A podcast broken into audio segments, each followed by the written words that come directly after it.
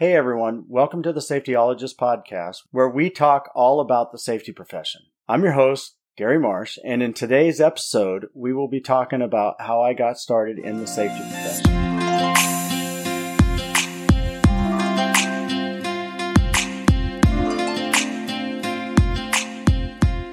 How did the Navy set me on this path to being a safety professional?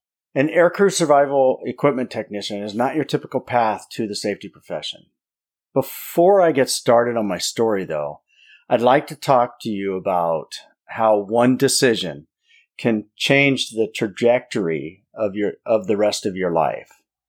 This is very important for you to understand when you start working in the safety profession or embark on the journey of creating a safety program in your business. So here is just a brief bit of time in my story.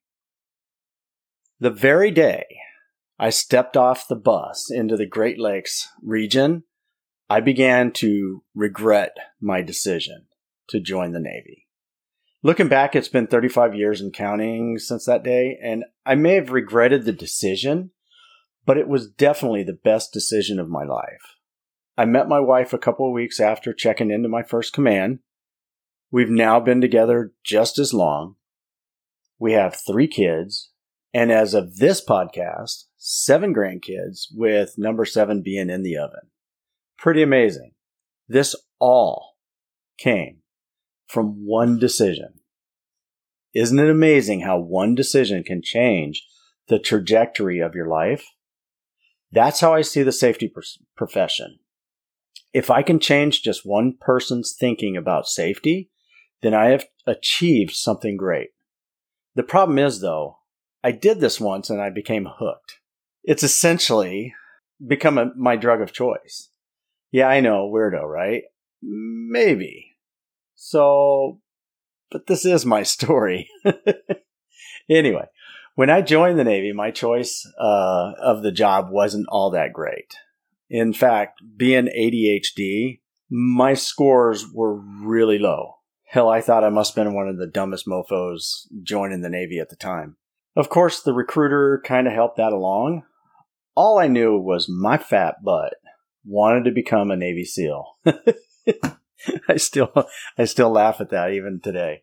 Well, that never happened, obviously. And even though I did manage to apply seven times, though, that's a long story in itself. Anyway, the recruiter had a good laugh and decided I would be good as a parachute rigger.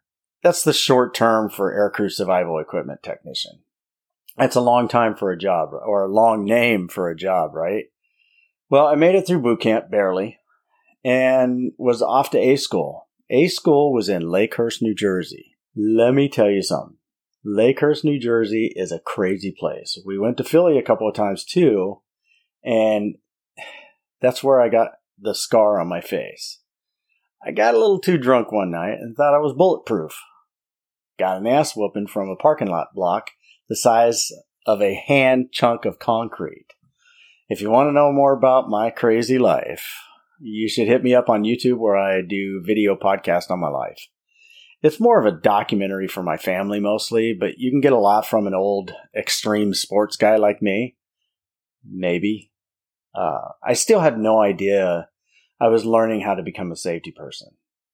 I pretty much thought that at the time I was just becoming a seamstress. I was really pretty pissed off at the recruiter. Now, when I look back, it was a great job, and I have no regrets other than the fact that I didn't really get career motivated until I was about 10 years into the Navy. I was that dumbass. Yep. Anyway, after A school, I got orders to my first command. Oh, missed a pretty important part of my decision. In A school, I was only one of 13 students in my class who wanted sea duty straight away. Heck, I joined the military to see the world. Why start out on shore duty, and especially in Lemoore, California? Makes me sick just thinking about it. I was raised just down the road in a place called Tulare. Now, there's a place you never really want to visit. Just drive through and hold your nose. it's it's Dairyland. Enough said. Anyway, I received orders to Whidbey Island, Washington, and that is where I met my wife, Vicki. So I went to work on aircrew survival equipment. What that really means is I took care of the pilot's PPE in civilian terms. I dealt with their oxygen systems, parachutes, emergency oxygen systems, survival equipment, G suits, parachutes, harnesses, and even worked on aircraft oxygen bottles, those nasty green bottles that can overpressurize and explode when you're testing them. So, without going too far down this rabbit hole, I was a safety professional. I finished off my career working in special operations by working in air operations for EOD MU11. And EOD MU11 is Explosive Ordnance Disposal Mobile Unit 11.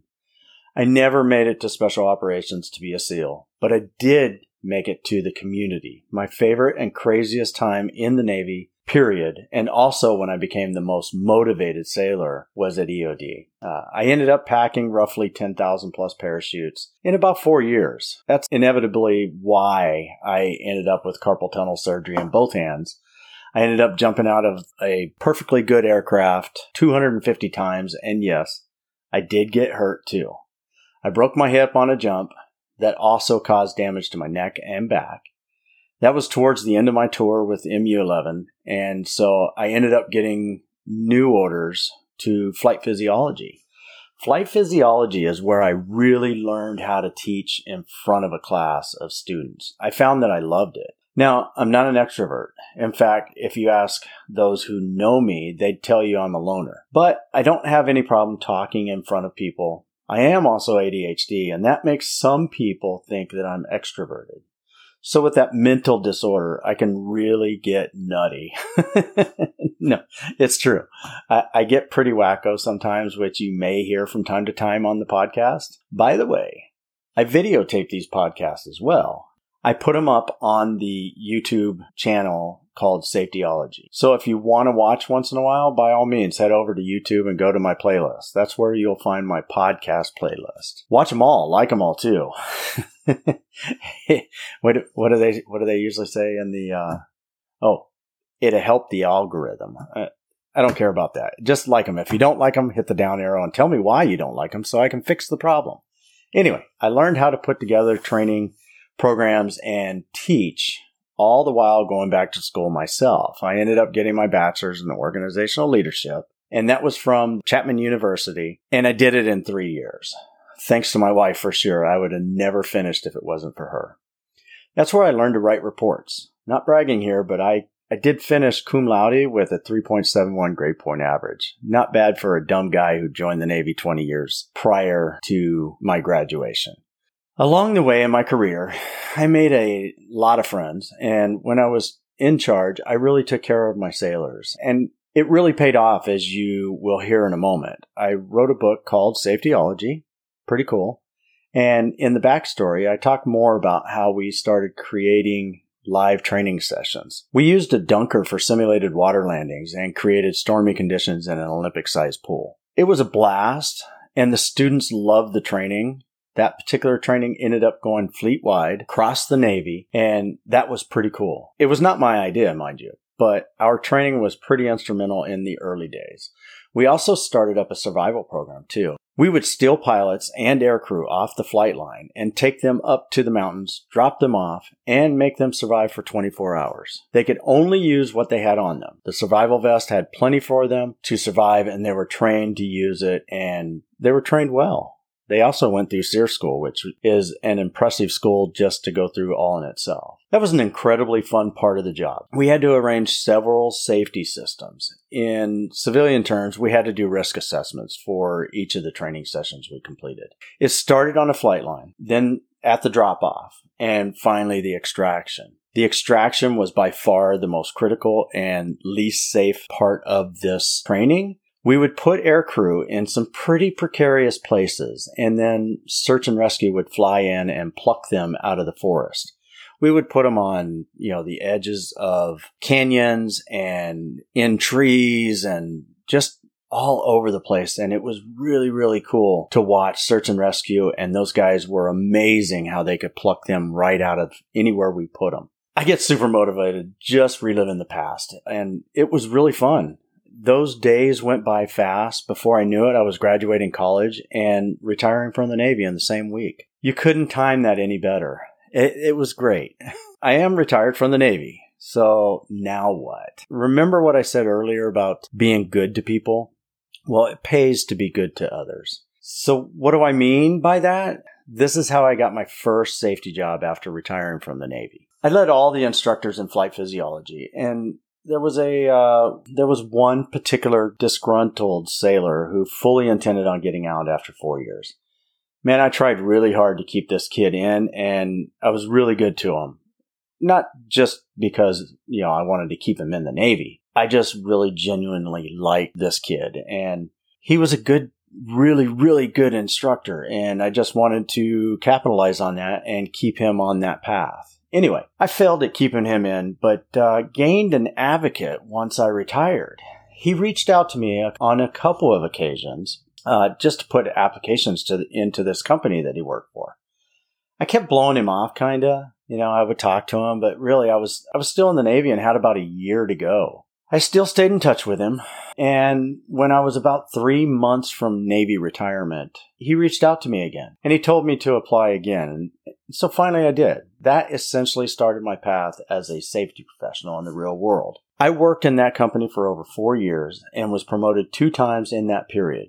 I was hired as a safety officer, then promoted to a safety coach and then finally to a safety advisor. I went from having no knowledge of the oil industry to advising other countries in our company's safety programs. I started out in the training program on what's called the Mr. Charlie rig, and this was for Seadrill, the company, when it first started up. And that was in Morgan City, Louisiana. Once I went through the program, I then became a liaison for the program to the Houston office and the leadership team. After that, it was off to Singapore where I had three drill rigs getting built. And they, I say I, but we had, they were all getting commissioned in a 12 month period. I had help uh, setting up the safety programs in the very early stages. I also went from the rigs from Singapore to their respective countries once commissioned. And then, you know, it was a really fantastic job to be able to go all over the country and meet people from every parts of the world and train them in our safety systems. I learned a ton about the safety profession and I'd like to say that I was drinking from a fire hydrant for the entire first two years in that company.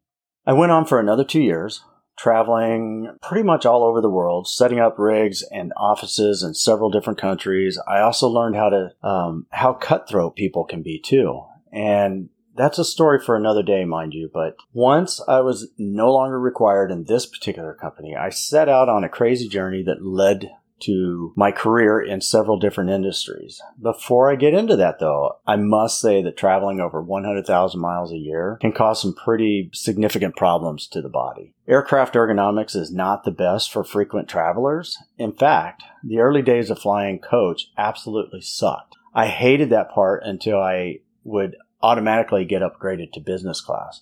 That's when things drastically improved. Well, no longer needed left a bad taste in my mouth. I decided to try my hand at the aviation industry. I started working on a contract on the very base I retired from, which at first was really cool. I set up the entire safety program for the contract and was bored quite quickly after about a year or so. Don't get me wrong, it was a great job. I just needed a faster paced job. I left there and went several, went into several other industries. I did work in construction, education, recycling, transportation, aerospace, manufacturing, and I even did warehouse safety. I am what you would probably call the safety jack of all trades and master of none. I kind of disagree with that, mind you, but I actually found that there are many similarities in all the industries I've been involved with.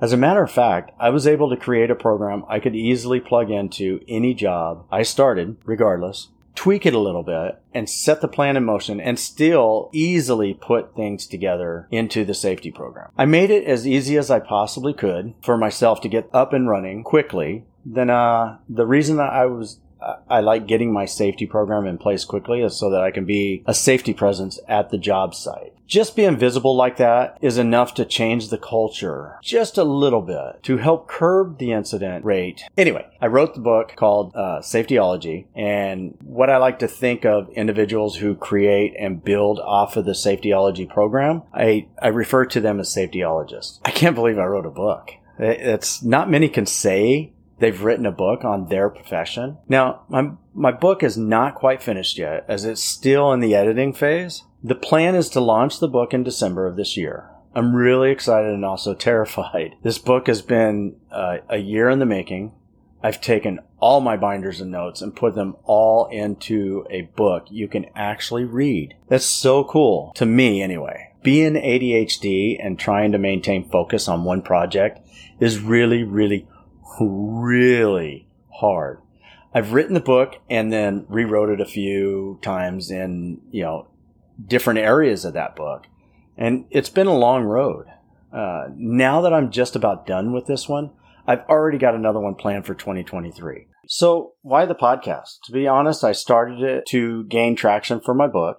But once I started writing this first podcast episode, I began to realize I can help even more people. So this podcast started out selfishly, mind you, but quickly before I got this first episode out, uh, the mindset shifted to my normal self of just wanting to help people. Safetyology has 16 chapters that covers each area you will need in um, in order to develop a complete safety management system.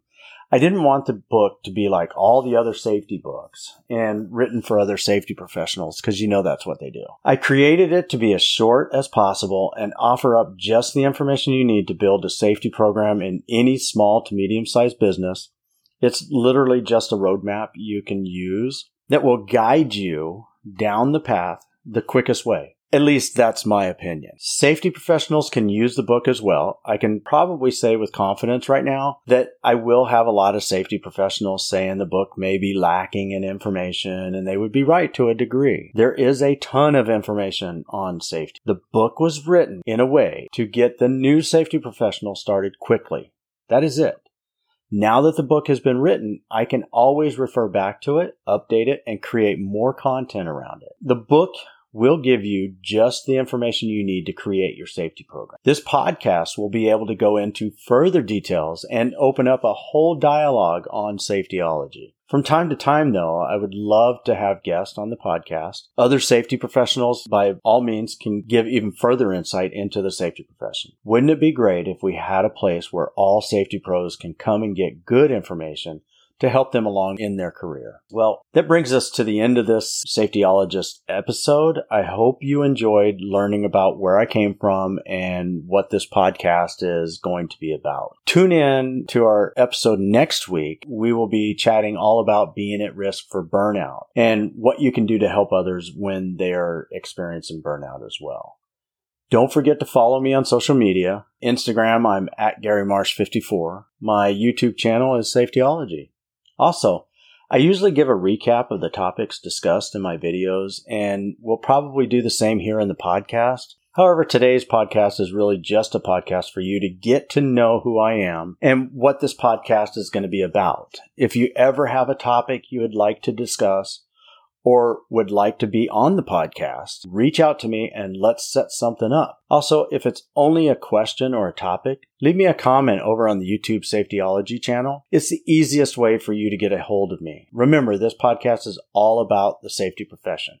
There will be a ton of stories added in the coming months. If you like this podcast, please like and subscribe as we post a new podcast weekly. Also, if you're looking for a great safety book, then take a look and buy Safetyology, the art and science of developing safety in your business. That's it for today. We will talk again next week. Thanks for listening.